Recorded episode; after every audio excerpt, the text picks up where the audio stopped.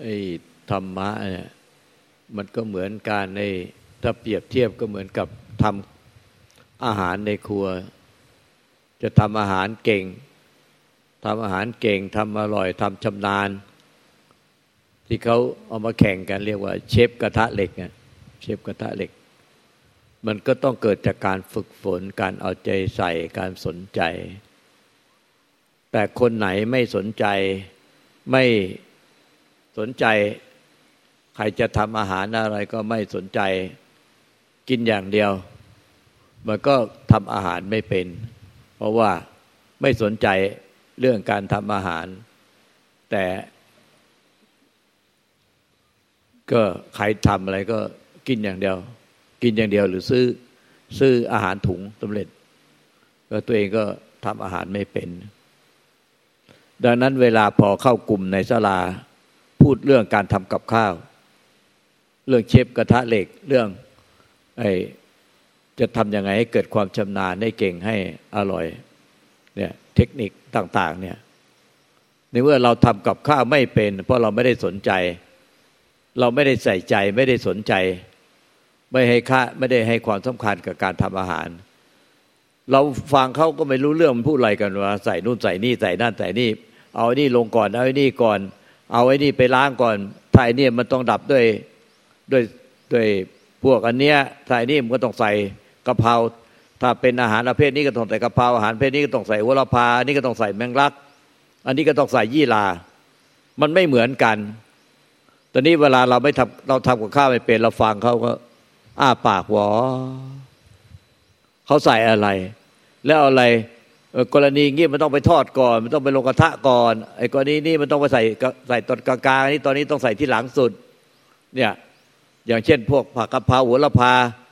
แมงลักยี่หร่าอะไรเนี่ยมันก็ต้องใส่หลังสุดพอใส่เสร็จก็ยกลงเลยไม่ใช่ไปคั่วกับน้ำพริกอะไรแล้วจนกระทั่งไม่เห็นเลยว่าไหนเป็นกะเพราเป็นอะไรเงี้ยมันก็เขาก็รู้ไงพูดอะไรกันก็มันก็อ๋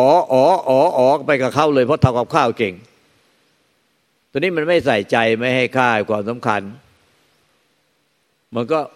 เขาพูดอะไรก็ไม่รู้เรื่องมานั่งฟังเขาพูดเรื่องการทำอาหารเชฟกระทะเหล็กเขาทำยังไงมีเทคนิคยังไงที่จะทำให้อร่อย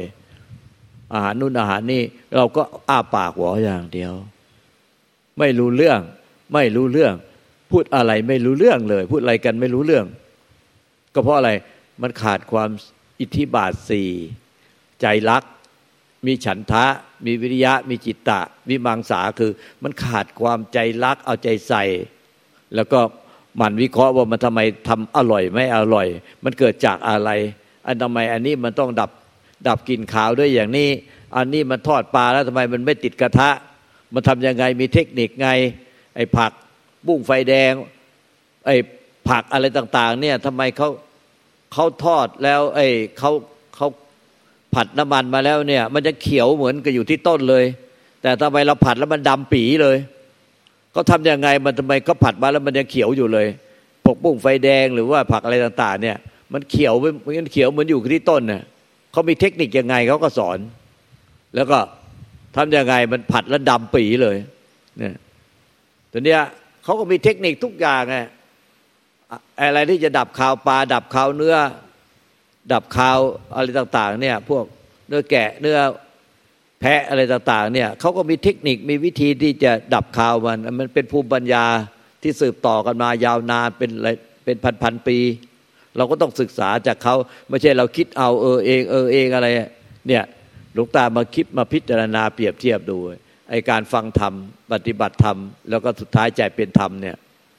มันก็เหมือนกับการที่เราไม่ใส่ใจเรื่องการทำกับข้าวเราก็ทำไม่เป็นอยู่นั่นแหละเข้าไปยืนดูเขาก็เขาทำอะไรกันคิดไม่ออกทำอะไรเราก็คิดเองในสิ่งที่มันไม่ใช่ภูมิปัญญาชาวบ้านเราจะใส่อะไรก็นึกอยากใส่แล้วก็ใส่มันก็กินไม่ได้เนี่ยเพราะว่ามันต้องถ้าเราจะดัดแปลงอะแดปให้มันพัฒนาเก่งกว่าเขาเราก็ต้องศึกษาของเขาก่อนเมื่อศึกษาของเขาแตกฉานแล้วเราก็ค่อยเอามาอะแดปเอามาพัฒนามันก็จะเก่งขึ้นกว่าเขาเนี่ยคือมันต้องต่อยอดจากของเก่า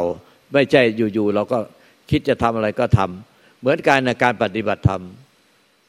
แล้วสุดท้ายก็ใจเป็นธรรมไม่ถึงเก่งมากเลยคือไม่ต้องเปิดตำราแล้วจะทำอะไรมันก็อยู่ที่ใจเลยใจมันเก่งที่ใจมันเก่งไปได้เขาเรียกอะไรล่ะมันไปอยู่ที่ใจก็เหมือนว่าเก่งที่ใจแต่ไม่รู้มันเก่งที่ไหนเราไม่ใช่ว่าใจเป็นห้องคางห้องตำราแต่มันเก่งไปเลยอ่ะอย่างเช่นพวกเชฟกระทะเหล็กอย่างเงี้ยเขาให้เวลาเพียงแค่5นาที10นาทีหรือว่า15นาทีแล้วแต่ว่าเขารู้ว่าอาหารประเภทเนี้ยมันจะต้องทำใช้เวลามาเท่าไหร่แต่เขาก็เอาไอ้ผ้ามาปิดไว้ไม่ให้ดูว่าอาหารไอ้พวกไอ้วัสดุอุปกรณ์อะไรต่างๆที่จะมาทำอาหารมื้อเนี้ยแล้วเขาไม่บอกว่าให้ทำอะไรจะทำอะไรแต่ไปตัดสินใจทำเอาเองในนั้นเขาก็เอาผ้าคลุมไว้แล้วคนที่จะเข้าแข่งขันก็ต้องเปิดทีเดียวพร้อมกันพอเปิดแล้วก็ในนั้นมันมีอะไรก็ต้องเอาอันนั้นมาทำให้เสร็จภายใน10นาที15นาที20นาทีต้องทำให้เสร็จแล้วอาหารก็ต้องคิดเดี๋ยวนั้นน่ะไอ้คนที่ความรู้ที่มันสะสมไว้อ่ะมันสะสมไว้ที่ไหนก็ไม่รู้อ่ะแต่มันสะสมความเก่งความเชี่ยวชาญความชำนาญความรู้แจ้งเนี่ยมันสั่งสมไว้ที่ไหนก็ไม่รู้แต่มันคงจะสั่งสมไว้ที่ใจภาษาสมมติเรียกว่าใจภาษาสมมติอ่ะนะแต่มันสั่งสมไว้ที่ไหนไม่ได้ความรู้ความเข้าใจความเก่งเนี่ยมันเก่งจริงๆพอเปิดปุ๊บมันทำเลยไม่ต้องคิดมันทำเลยมันควายเนี่ยมันทำแล้วผัดคั่วอะไรอ่ะมันทำเลยเร็วมากเลยแปลว่ามันแทบไม่ต้องคิดเลยว่าจะทำอะไรผมมันเห็นปุ๊บมันก็ทำเลยไอ้คนที่ต้องไปยืนคิดก่อนมันก็สู้เขาไม่ได้มันทำช้าเพราะเขาให้เวลาจำกัดที่บีบบังคับมาก10นาทีอาหารนี้ต้องเสร็จอย่างเงี้ยโอ้โหมันก็ต้องทำให้เสร็จภายในเวลาเขาบีบบังคับอยู่แล้วต้องอร่อยด้วยไม่ใช่ว่าเสร็จอย่างเดียวเพราะกรรมการเขาชิมมีหลายคนอร่อยเหมือนการปฏิบัติธรรมไม่ใส่ใจไม่สนใจไม่เขาปฏิบัติอะไรเขาสนใจเขาฟังกันยังไงไม่ใส่ใจไม่สนใจตอนเนี้ยเวลาเขามาคุยกันทีในนี้คุยอะไรกันวะมันคุยอะไรไม่รู้เรื่องก็เราไม่ได้ไปใส่ใจว่าเขาทำยังไงเราก็ไม่ได้ใส่ใจทำอาหารนี่เขาทำยังไงบ้างอะไรดับคาวอะไรใส่ก่อนใส่หลังอะไรมันต้องไปทอดก่อนอะไรไอ้นี่มันต้องนานหน่อยใส่ไปนานก่อนไอ้นี่ต้องไปหมักก่อนอะไรก่อนเขาสอนเทคนิคหมดอะไรมันเป็นภูมิปัญญาชาวบ้านติดต่อมาแล้วก็มาถ้าเราจะพัฒนาเก่งเขาก็ต้องเรียนของเขาก่อนศึกษาเขาก่อนนี่การเนี่ยทำพุทธเจ้าต้องศึกษาก่อนถ้าเราจะพัฒนาต่อยอดให้เก่งกว่าเราก็ต้องพัฒนาจากของเขาไม่ใช่ว่าเราคิดเองเองกับวิธีต่างๆเนี่ยพระพุทธเจ้าตรัสสอนวิธีไว้หมดแล้วเหมือนกับเป็นภูมิปัญญาชาวบ้านธรรมะว่าถ้าเป็นราคะก็ต้องพิจารณาอสุภกรรมฐานหนังหุ้มขี้แผ่นเดียวมรณานุสติไนน่าเปื่อยผุพังให้มากๆมันก็จะดับพวกจริตนิสัยที่กามราคะมีราคะกำเริบหนักไปด้านราคะความเพลินใจติดใจดีๆในรูปรสกลิ่นเสียงสัมผัสเสถียรธรรมอารมณ์ถ้าเป็นเรื่องโทสะคนอะไรก็ของขึ้นชอบหงุดหงิดขี้รำคาญของขึ้นโมโหร้ายโมโหง่ายโกรธง่ายหายช้าไม่ใช่โกรธง่ายหายเร็วโกรธง่ายหายช้าไอ้นี่มันก็ต้องเมตตาเนี่ยมันเป็นภูมิปัญญาชาวบ้านภูมิปัญญาของพระพุทธเจ้ามันต้องศึกษาเรียนรู้ว่าไอ้นี่มันต้องใส่ไอ้นี่ถ้าเป็นไอ้พวกกามราคะชอบของเห็นของสวยงามๆเห็นโดดไอ้กินน้ำหอมหน่อยไอ้ที่นอนหมอนมุ้งไอ้ผ้าอะไรที่มันเนียนๆเอามือไปลูบเข้ากามราคะมันกำเริบหรือกินอาหารเห็นอาหารอะไรที่กินที่มันกำเริบง่ายๆอันเนี้ยที่มันให้พลังงานแคลอรี่สูงเนี่ยกามราคะมันก็กำหนัดแหละกามราคะมันก็กำหนัดขึ้นมาเนี่ยที่เขาว่านอนกลางคืนก็ฝันเปียกอ่ะไอ้อสุจิเคลื่อนอย่างเงี้ยเพราะฉะนั้นไอ้พวกนี้มันต้องเรียนรู้จากภูมิปัญญาชาวบ้านแต่อันนี้มันเป็นภูมิปัญญาพระพุทธเจ้าเลยเราก็ต้องเรียนรู้เนี่ยเรียนรู้ถ้าเป็นไอ้พวกโมหะจริตคอยเหม่อเพ้อเพลินตาลอยใจลอยคิดฟุ้งซ่านเหม่อเพ้อเพลินใจลอยตาลอยคิดฟุ้งซ่านเหม่อเพ้อเพลินพุทธเจ้าก็ต้องตัดให้มีกสินไว้ในใจอย่างนึงกสิน40อย่างเช่นกสินพระพุทธเจ้าพระธรรมพระอริยสงฆ์กสินธาตุดินน้ำลมไฟอากาศธาตุอโลกสินกสินแสงสว่างหรือว่าไอ้ธาตุดินน้ำลมไฟอากาศธาตุหรือว่าอาการ32ผมขนเล็บฟันหนังเนื้อเอ็นกระดูกตับไตเส้นเอ็นเยื่อม้ามตับปอดหัวใจเนี่ยพวกเนี้ยพุทธเจ้าตัดไว้หมดแล้วมันเหมือนกับว่าถ้ามันเป็นได้แบบนี้มันต้องแก้แบบนี้มันต้องแก้แบบนี้มันแก้แบบนี้เหมือนอาหารนะเราก็มาพิจารณามันก็เหมือนอาหารทำครัวทำกับข้าว ถ้ามันหวานต้องตัดด้วยอะไรถ้ามันอาหารนี่มันหวานเกินไปแล้วต้องแก้ด้วยอะไรถ้ามันเค็มเกินไปต้องแก้ด้วยอะไรมันเปรี้ยวเกินไปแก้ด้วยอะไรเผ็ดเกินไปแก้ด้วยอะไรเนี่ยเพราะฉะนั้นมันจืดเกินไปก็แก้ยังไงมันเกินไปแก้ยังไงมันมีเขาสอนวิธีไปหมดแล้วมันต้องศึกษาไม่สนใจอะไรก็ไม่สนใจไม่ใส่ใจคิดปรุงแต่งฟุ้งซ่านทุกอย่างเดียวซึมเศร้าอย่างเดียวทุกอย่างเดียวซึมเศร้าอย่างเดียวไม่ใส่ใจไม่สนใจอันเนี้ยมันก็เหมือนกับเรามาเปรียบเทียบดูเหมือนคนทำกับข้าวเข้าครัวอยู่ทุกวันก็สุดท้ายก็เป็นลูกมือล้างผักเขาอย่างเดียวเป็นลูกมือล้างผลไม้เขาอย่างเดียวมันก็ไม่ได้สนใจใส่ใจเลยเนี่ยมันก็ไม่รู้เรื่องพอเขามาคุยเรื่องทางกับข้าวเขามาคุยเรื่องธรรมะเรื่องปฏิบัติธรรมเรื่องใจเป็นธรรมที่เชี่ยวชาญมากเลยคือความเก่งอ่ะความรู้ความสามารถความพ้นทุกข์ความสิ้นยึดเนี่ยความรู้แจ้งมันอยู่ที่ใจหมดเลยมันจำไว้มันไม่ใช่จำแต่มันเลยความจำไปแล้วมันเป็นความชำนาญเป็นความรู้แจ้งรู้จริงเหมือนในพวกเชฟกระทะเหล็กที่เขามาแข่งกันอ่ะคือเปิดผ้าที่เอาออกมาว่ามีผักมีผลไม้มีเนื้ออะไรมีเครื่องมืออะไรก็ให้พร้อมหมดเบ็ดเสร็จเลยทำอย่างเดียวเลยเราแค่เปิดเตาแล้วทำเลยลงกระทะก็ทำเลยเพราะว่าเขาเอาให้มาหมดแล้วทั้งเนื้ออะไรทั้งพริกทั้งหอมกระเทียมอะไรต่างๆเนี่ยเขาให้ครบหมดแล้วเราเพียงแต่ปรุงเลยอันเนี้ยมันความเก่งอันเนี้ยไม่รู้ไปซ่อนไว้ตรงไหนมันอยู่ที่ใจแล้วมั้งคือมันไม่ต้องคิดเลยมันทำได้เลยไอ้นี่เหมือนกันเนี่ยความเก่งมาอยู่ที่ใจความสิ้นยึดความพ้นทุกข์ความรู้แจ้งว่าอะไรเป็นอะไรเนี่ยตอนแรกๆก็ต้องเรียนจากพุทธเจ้าก่อนว่าถ้าพวกที่ราคะเนี่ยมันเห็นอะไรดมอะไรกินอะไรสัมผัสเนียนอะไรกามราคะก็ของขึ้นแล้วคิดปรุงแต่งไปต้องกามราคะก็ของขึ้นแล้วมีพระองค์นึงอ่ะเราเห็นแล้วบอกว่าเจ้าอ่ะเวลา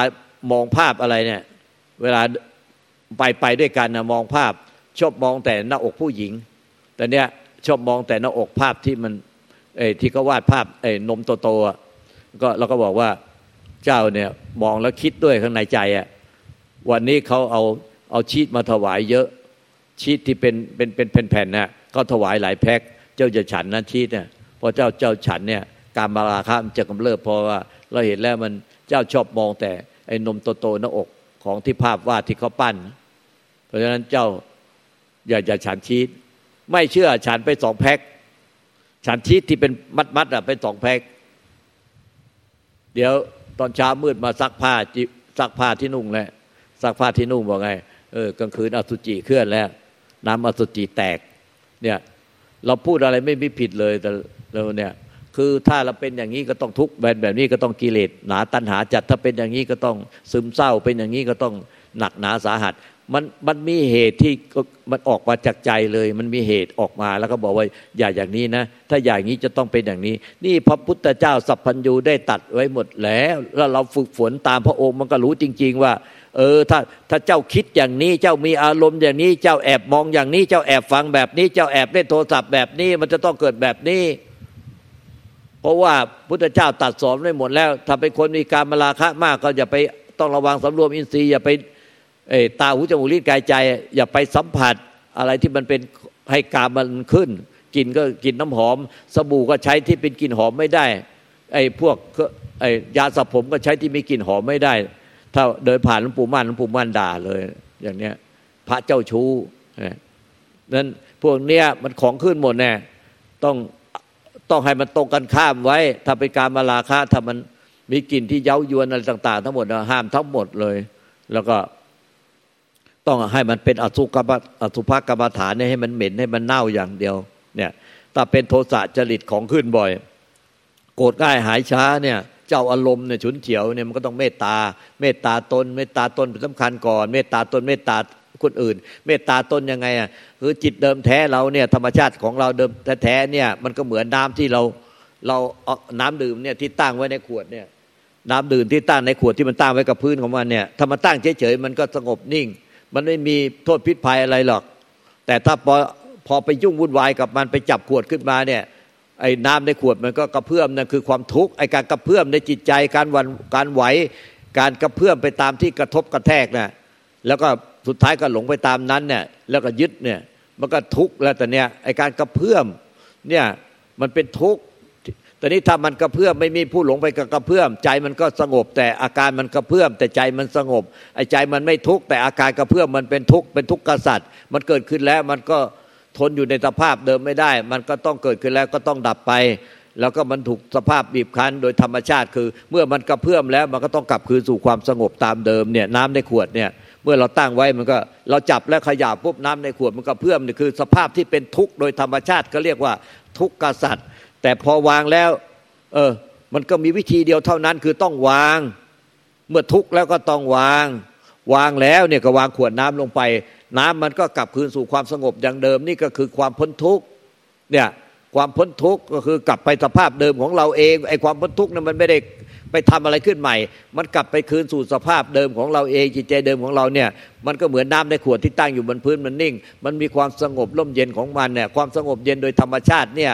มันเป็นความพ้นทุกข์มันความไม่ทุกข์แต่พอมีกระทบกันแล้วก็กระเพื่อมไปตามสิ่งที่กระเพื่อมเอามือไปจับขวดเข้าน้ำมันก็กระเพื่อมมันก็เป็นทุกข์ไอ้การกระเพื่อมมันเป็นทุกข์เพราะมันเป็นธรรมชาติบีบคั้นให้กลับคืนสู่สภาพเดิมมันก็เลยต้องถูกบีบคั้นให้เป็นทุกข์เขาเรียกว่าทุกขสัตว์เนี่ยดังนั้นถ้าพอเป็นทุกขสัตว์แล้วเราก็หวั่นไหวไปตามมันก็เลยกลายเป็นทุกข์เพราะยึด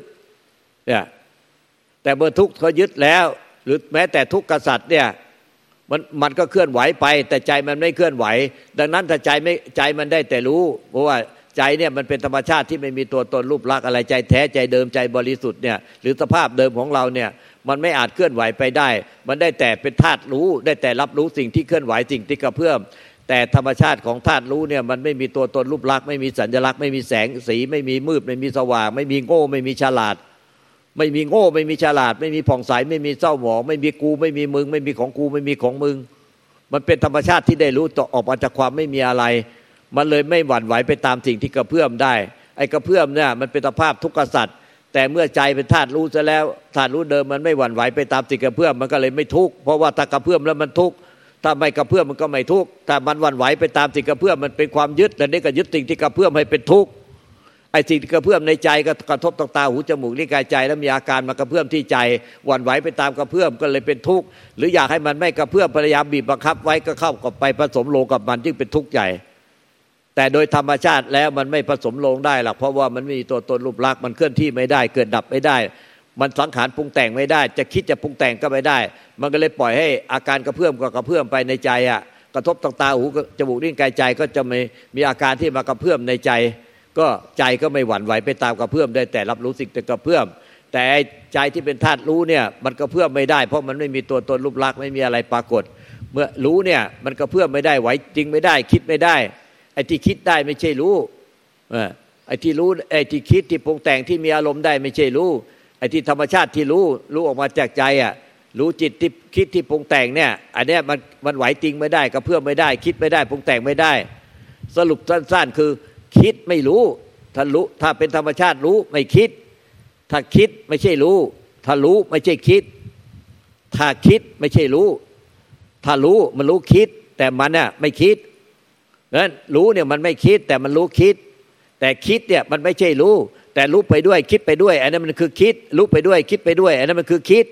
ไม่ใช่รู้ดังนั้นน่ะที่รู้เราคิดไปด้วยเข้าใจไปด้วยอย่างนั้นอย่างนี้อย่างนี้อย่างนั้นอะไรอย่างนั้นอะไรเราจะนิพพานแล้วหรือว่าเราจะทำไมเราฟังไม่รู้เรื่องหรืออย่างงู้นหรือจะรู้เรื่องหรือไม่รู้เรื่องมันคือคิดไอ้รู้มันก็รู้ว่าเรากำลังคิดอย่างนี้แต่ถ้าหลงคิดมันก็คือมันก็หลงคิดเหม่อเผลอเพลินเป็นโมหะหลงไปเลยเป็นโมหะหลงคิดหลงปรุงแต่งเพลินทั้งวันหลงคิดหลงปรุงแต่งเพลินทั้งวันแต่ถ้ารู้คิดเนี่ยมันคิดพอคิดขึ้นมาในใจไอ้ธาตุรู้มันก็รู้แต่ธาตุรู้มันคิดไม่ได้เพราะฉะนั้นถ้าเราไปบีบบังคับให้ธาตุรู้ไม่คิดพยายามไปบีบบังคับตัวเราให้รู้ไม่คิดอันนี้มันคือคิดเพราะว่าธาตุรู้แท้เนี่ยมันบีบบังคับตัวมันเองให้ได้แต่รู้แล้วไม่คิดมันทำไม่ได้มันเป็นธรรมชาติที่ได้แต่รู้แต่ไปบีบบังคับให้มันรู้แล้วไม่คิดอันนี้มันคือคิดปรุงแต่งที่จะไปบีบบังคับธาตุรู้ให้รู้โดยไม่คิดอันนี้มันคือคิดคือปรุงแต่งคือยึดมั่นถือมั่นด้วยอวิชชาปัจจยาสังขาราสังขาราปัจจยวิญญาณังคืออวิชชาเป็นปัจจัยเกิดสังขารกรรมสังขารกรรมเป็นปัจจัยเกิดวิญญาณกรรมดังนั้นเนี่ยสรุปสั้นๆคือรู้เนี่ยมันคิดไม่ได้โดยธรรมชาติของมันไอ้คิดเนี่ยมันไม่ใช่รู้เพราะฉะนั้นไอ้คิดเนี่ยมันคือเข้าใจไอ้เข้าใจมันไม่ใช่รู้เพราะว่ามันคิด มันปรุงมันวิเคราะห์มันเลยเข้าใจไอ้คิดมันเข้าใจมันไม่ใช่รู้ไอ้ที่รู้ว่ามันกำลังคิดวิเคราะห์แล้วก็เข้าใจแต่รู้เนี่ยมันไม่ต้องเข้าใจหรือไม่เข้าใจมันรู้ออกมาจากใจรู้ออกมาจากความไม่มีผู้รู้ไม่รู้มันรู้มาจากไหนก็ไม่รู้มันรู้มาจากไหนก็ไม่รู้แต่มันก็รู้ออกมาจากในใจเรานี่แน่แต่มันรู้อยู่ตรงไหนก็ไม่รู้ใจอยู่ตรงไหนก็ไม่รู้มันรู้มันเมื่อมันไม่รู้ว่ามันรู้ออกจากไหนมันก็เลยคิดไม่ได้แล้วมันจะไปบีบบังคับไปตัวมันเนี่ยเป็นรู้ที่ไม่คิดมันก็ทำไม่ได้เพราะมันปรุงไม่ได้มันเป็นธรรมชาติที่ไม่อาจปรุงแต่งได้มันเป็นวิสังขารเป็นอสังขตธาตุสุญญตาธาตุนิพพานธาตุมันไม่อาจปรุงแต่งได้ตอนนี้มันเป็นอมตะนี่หมายถึงว่ามันไม่เกิดไม่ดับมันตั้งแต่ดั้งเดิมเป็นมาอย่างไงปัจจุบันเป็นยังไงอนาคตมันก็เป็นอย่างนี้คือมันเป็นธรรมชาติที่ได้แต่รู้แต่มันไม่ปรากฏอะไรเลยมันเป็นอมตะแบบนี้ตลอดกาลไอ้นี่มันคือนิพพานนิพพานมันก็อยู่ที่อมตะนี่แน่แต่เราจะทำให้เราเป็นนิพพานให้เราเป็นอมตะไอ้เรานี่มันเป็นปรุงแต่งมันเป็นคิดไอ้คิดไม่ใช่รู้ไอ้รู้ไม่ใช่คิด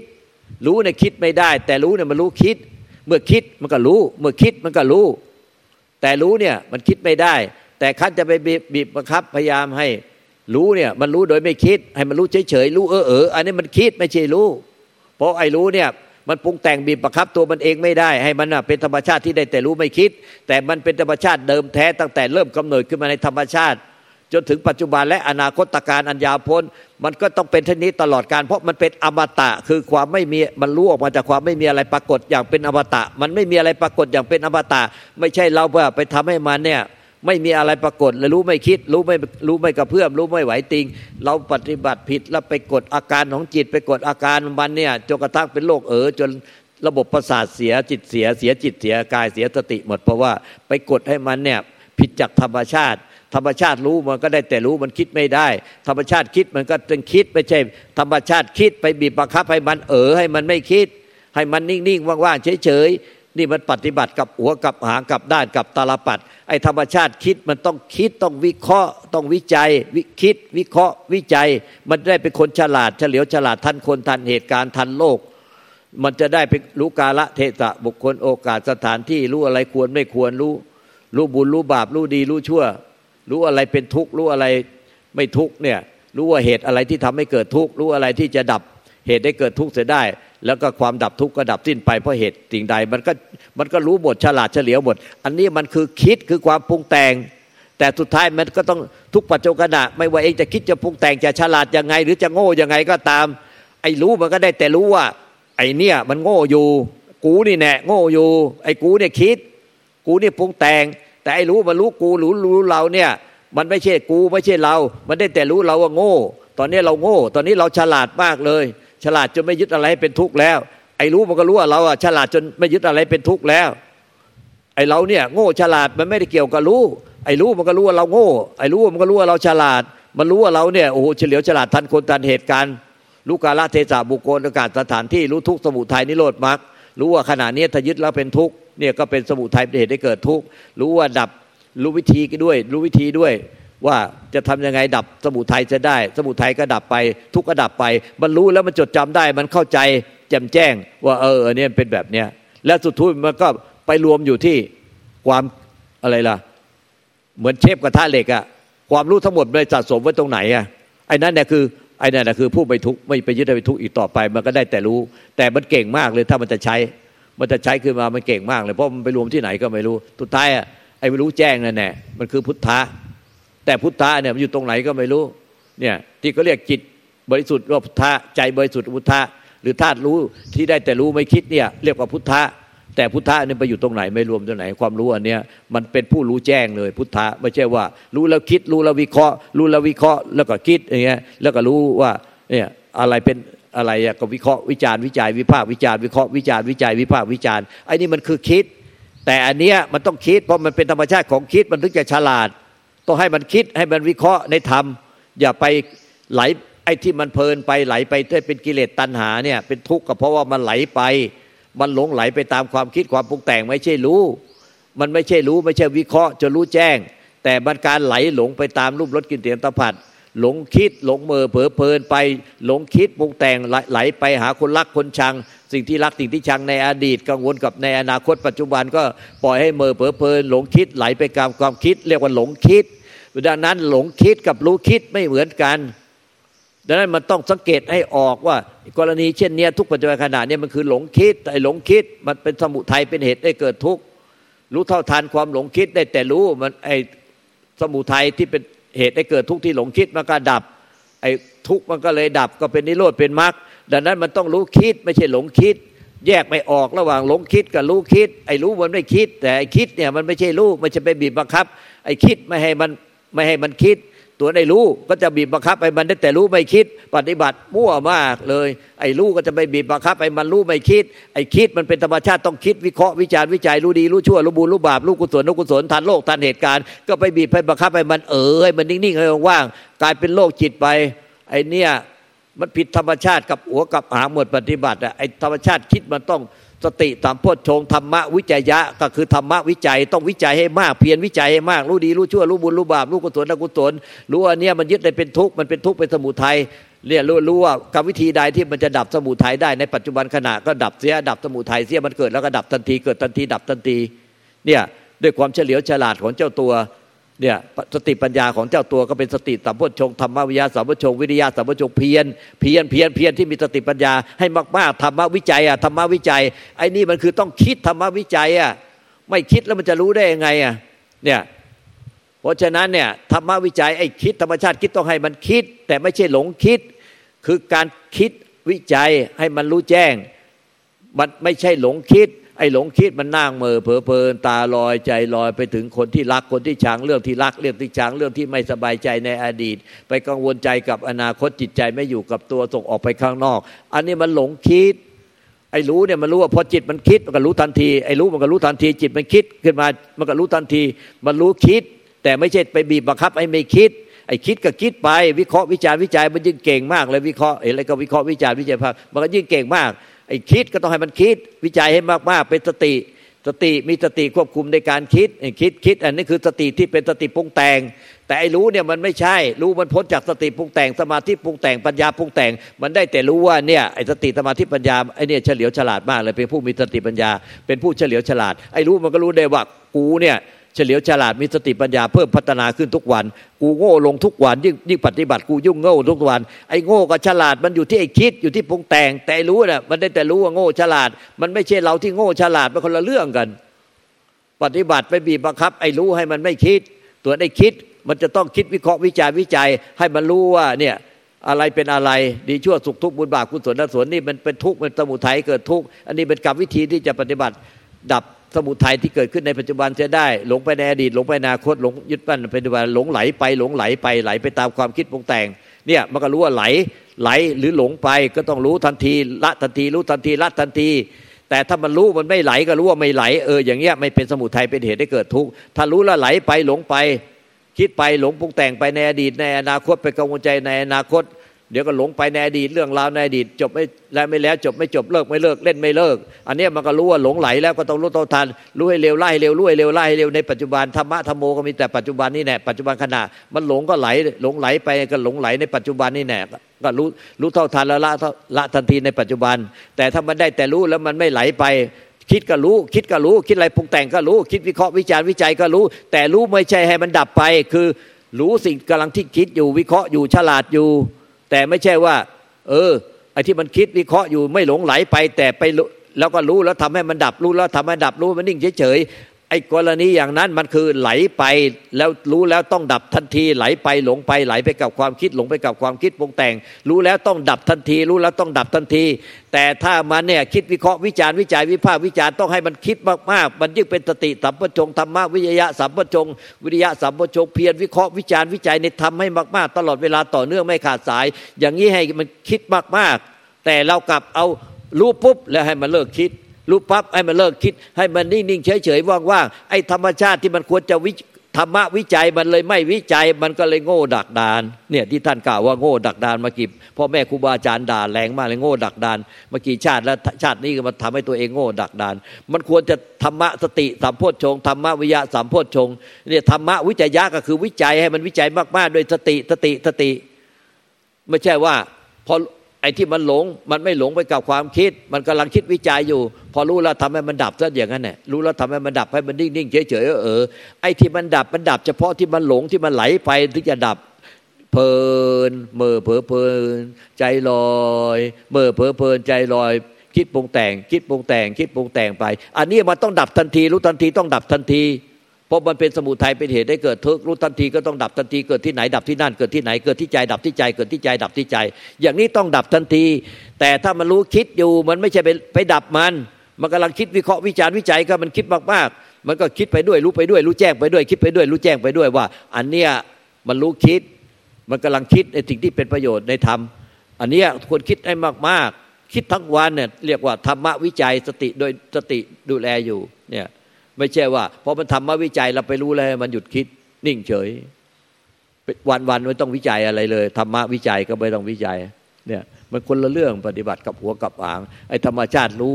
มันเป็นธรรมชาติที่ได้แต่รู้มันคิดไม่ได้ก็ไปบีบบังคับให้มันรู้ไม่คิดมันก็ไอ้อย่างนี้มันก็เท่ากับคิดแล้วก็ปรุงแต่งด้วยอวิชชายึดมั่นถือมั่นไอ้ส่วนธรรมชาติที่มันควรจะคิดวิจัยให้มากๆว่าอะไรเป็นอะไรรู้ดีรู้ชั่วรู้บุญรู้บาปรู้กุศลอกุศลรู้โลกรู้เหตุการณ์รู้ความเป็นไปกลับเป็นคนโง่ดักดานไม่รู้อะไรเลยไม่ทันอะไรเลยเป็นคนไม่เฉลียวฉลาดไม่ควรเป็นคนทันเหตุการณ์ยิ่งปฏิบัติยิ่งอยู่ไปยิ่งโง่ดักดานไปเรื่อยๆเนี่ยพ่อแม่ครูบาอาจารย์ท่านด่าเอาเนี่ยมันปฏิบัติกับหัวกับหางผิดด้านแล้วก็จิตก็นิ่งเฉยอยู่ๆก็จิตทำให้จิตนิ่งเฉยนิ่งเฉยอยู่นั่นแหละ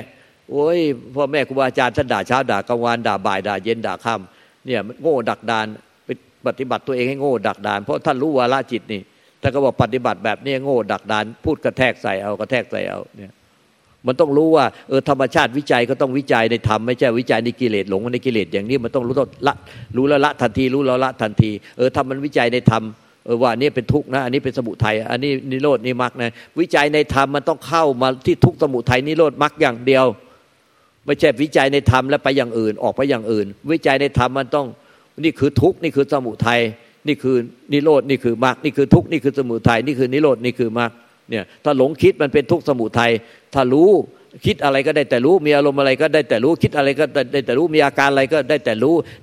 ที่เป็นรู้โดยออกมาธรรมชาติของธาตุรู้อันเนี้ยมันก็พ้นทุกข์เรื่อยไปมันก็เป็นนิโรธมรรคจนกระทั่งมันเป็นถาวรแล้วก็เป็นนิพพานเรื่อยไปก็เป็นนิพพานถาวรเลยเนี่ยมันก็พ้นจากทุกข์สมุทัยนิโรธมรรคเพราะเป็นธรรมชาติที่ได้แต่รู้ออกมาจากใจรู้จักใจแต่ใจมันอยู่ไหนก็ไม่รู้มันคิดไม่ได้มันไม่ปรากฏที่อยู่ที่ตั้งและมันไม่รู้ว่าไม่ออกมาจากไหนแต่มันรู้แล้วกันว่ามันออกมาจากใจมันออกมาจากใจใจที่ได้แต่รู้และคิดก็คิดไป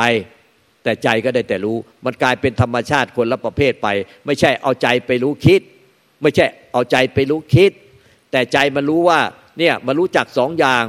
ใจที่เป็นธาตุรู้มันรู้จัก2อย่างมันรู้จักมันเองว่ามันเนี่ยเป็นเอโกธัมโมหนึ่งเดียวที่มันกระเพื่อมไม่ได้ไหวติงไม่ได้ไม่มีอะไรปรากฏ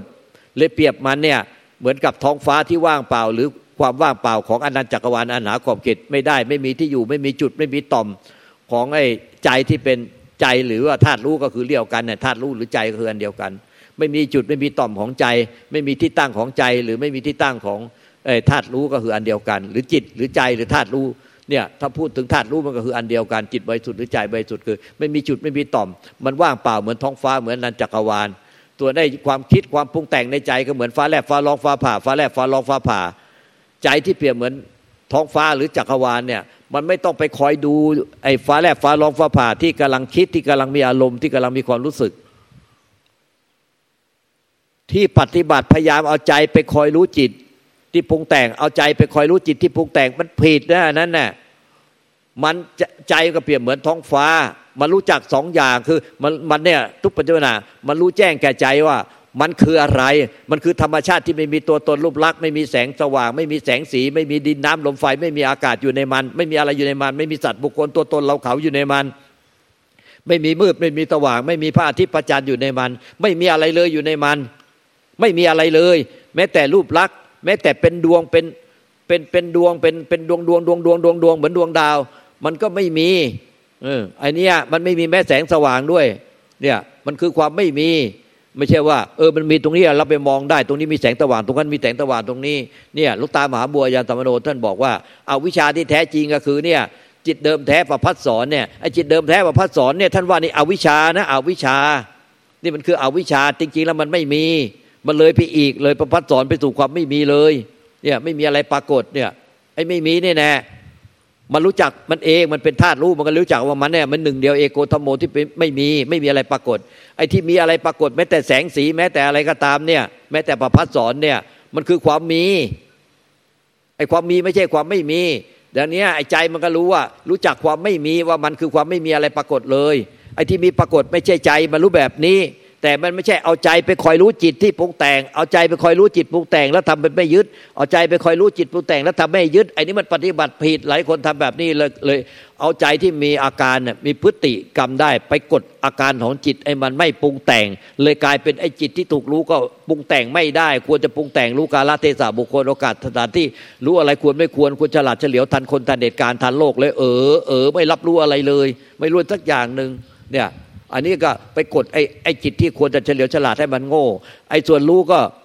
็กลายเป็นเอาไอ้จิตปรุงแต่งไปรู้เพราะไอ้ธรรมชาติรู้มันไม่ต้องใช่เอาใจที่เป็นธาตุรู้ไปคอยรู้จิตปรุงแต่งเอาใจที่คอยรู้ไปรู้จิตปรุงแต่งไอ้จิตปรุงแต่งมันก็เลยปรุงแต่งไม่ได้เพราะไอ้ใจมันไปคอยรู้ไว้มันก็เลยจิตมันก็เลยไปเลยกลายเป็นคนโง่ดักดานไป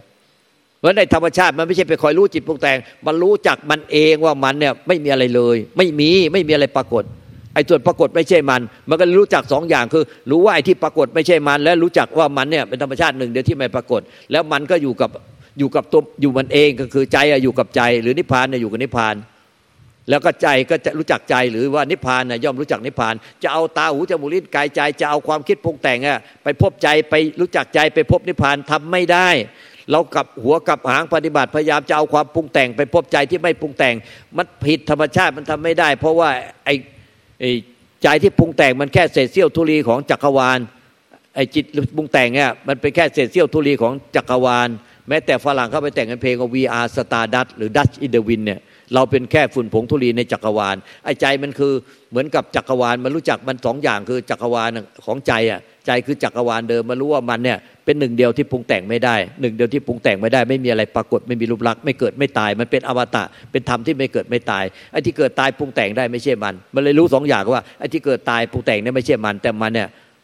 ไม่เกิดไม่ตาย1เดียวเท่านั้นแต่ไม่ใช่เอาใจหรือธาตุรู้ที่บริสุทธิ์เนี่ยหรือธรรมชาติที่ไม่ปรุงแต่งนิพพานเนี่ยไปคอยรู้สังขารเกิดดับไว้ไปคอยรู้สังขารเกิดดับไว้เพื่อให้มันไม่ปรุงแต่งไอ้อย่างเนี้ยไอ้ผู้รู้อันนั้นน่ะคือความปรุงแต่งขอให้รู้ว่าเนี่ยผู้รู้นั่นคือความปรุงแต่งแต่เหนือใจที่ไปคอยรู้ไว้เนี่ยมันคือธาตุรู้ที่รู้ว่าไอ้ผู้ที่ไปคอยรู้จิตไว้เนี่ยมันคือความปรุงแต่งมันมีผู้ที่เหนือกว่าไอ้ผู้รู้ขึ้นไปอีกไอ้ผู้ที่ไปคอยรู้จิตปรุงแต่งเนี่ยมันมีผู้ที่เหนือมันขึ้นไปอีกคือเหนือไปก็คือรู้ว่าไอ้ผู้ที่ไปคอยรู้จิตปรุงแต่งเนี่ยมันคือธรรมชาติของความปรุงแต่งแต่ไอ้ผู้ที่มาคอยรู้จิตผู้รู้ที่ไปคอยปรุงแต่งรู้ไว้เนี่ยไอ้นั่นเนี่ยรู้ว่ามันเนี่ยเป็นหนึ่งเดียวที่ไม่ปรุงแต่งไม่มีอะไรต้องไปคอยรู้อะไรไม่มีอะไรจะต้องไปคอยรู้อะไรหรือไปถึงอะไรหรือไปเป็นอะไรแต่มันแค่รู้จักมันว่ามันเนี่ยเป็นใบ้เปรียบเหมือนเป็นคนใบ้ไอ้ผู้รู้ไม่แต่เป็นคนใบ้แต่คนอื่นๆเนี่ยเขาพูดได้แต่มันไม่ต้องเอาคนใบ้ไปคอยจ้องคนพูดได้ไว้ตลอดเวลาว่าเองปรุงแต่งข้าไม่ปรุงแต่งเองปรุงแต่งข้าไม่ปรุงแต่งเองปรุงแต่งข้าไม่ปรุงแต่งเองพูดได้ข้าพูดไม่ได้เองพูดได้ข้าไม่ได้ไอ้ผู้ที่ไปคอยจ้องไอ้คนที่พูดได้ไว้แต่ตัวมันน่ะบอกว่ามันพูดไม่ได้ไอ้นั่นมันคือปรุงแต่งมันพูดได้แต่ไอ้คนใบ้จริงๆอ่ะมันไม่ต้องไปคอยจ้องไอ้คนที่พูดได้ว่ามึงปรุงแต่งกูไม่ปรุงแต่งมึงปรุงแต่งกูไม่ปรุงแต่งมึงพูดได้กูพูดได้ไอ้คนใบ้มันไม่ต้องไปคอยจ้องไอ้คนปรุงแต่งว่ามึงปรุงแต่งมึงปรุงแต่งกูไม่ปรุงแต่งไอ้คนใบ้มันก็รู้ว่ามันนั่งอยู่ที่ไหนมันก็พูดไม่ได้ไอ้คนอื่นก็พูดได้ไอ้ความรู้ของธาตุรู้หรือใจอ่ะมันรู้จักมันเองเหมือนคนใบ้อย่างนี้แน่ว่ามันเนี่ยไม่ว่าอยู่ที่ไหนในโลกนี้มันก็คือพูดไม่ได้คือปรุงแต่งไม่ได้มันไม่ต้องไปคอยรู้ความปรุงแต่งไว้ว่ามึงปรุงแต่งมึงปรุงแต่งแต่กูไม่ปรุงแต่งมึงปรุงแต่งแต่กูไม่ปรุงแต่งไอ้ที่รู้แบบเนี้ยมันคือปรุงแต่งแต่มันมีธรรมชาติที่เหนือไปอีกจนได้มีที่หมายมารู้ว่าไอ้คนที่ไปคอยรู้เขาว่ามึงปรุงแต่งกูไม่ปรุงแต่งมึงเนี่ยก็ปรุงแต่งที่ไปคอยบอกมึงอ่ะปรุงแต่งปรุงแต่งแต่กูไม่ปรุงแต่งไอ้ที่บอกว่ากูไม่ปรุงแต่งไม่ปรุงแต่งกูเนี่ยไอ้นั่นน่ะก็ปรุงแต่งรู้โดยใครก็รู้โดยธรรมชาติที่เป็นรู้โดยธรรมชาติเป็นธาตุรู้ธรรมชาติมันมารู้เราว่าที่เราไปปรุงแต่งรู้ไว้อย่างนั้นว่ากูไม่ปรุงแต่งกูไม่แต่งปรุงแต่งมึงปรุงแต่งไอ้กูไม่ปรุงแต่งเนี่ยมันคือมึงก็ที่บอกว่ามึงไม่ปรุงแต่งนะมึงก็ปรุงแต่งไอ้ธาตุรู้มันรู้นั้นไอ้ธาตุรู้เนี่ยมันก็คือคนใบ้ ที่มันไม่ต้องไปคอยรู้ไอ้คนที่พูดได้ว่ามึงพูดได้กูเป็นใบมึงพูดได้กูเป็นใบมันก็แค่รู้ว่ามันเป็นใบไอ้ธาตุรู้มันก็แค่รู้ว่ามันเป็นใบมันไม่ปรุงแต่งแค่นั้นในคือนิพพานเอวังก็มีด้วยประการละชนี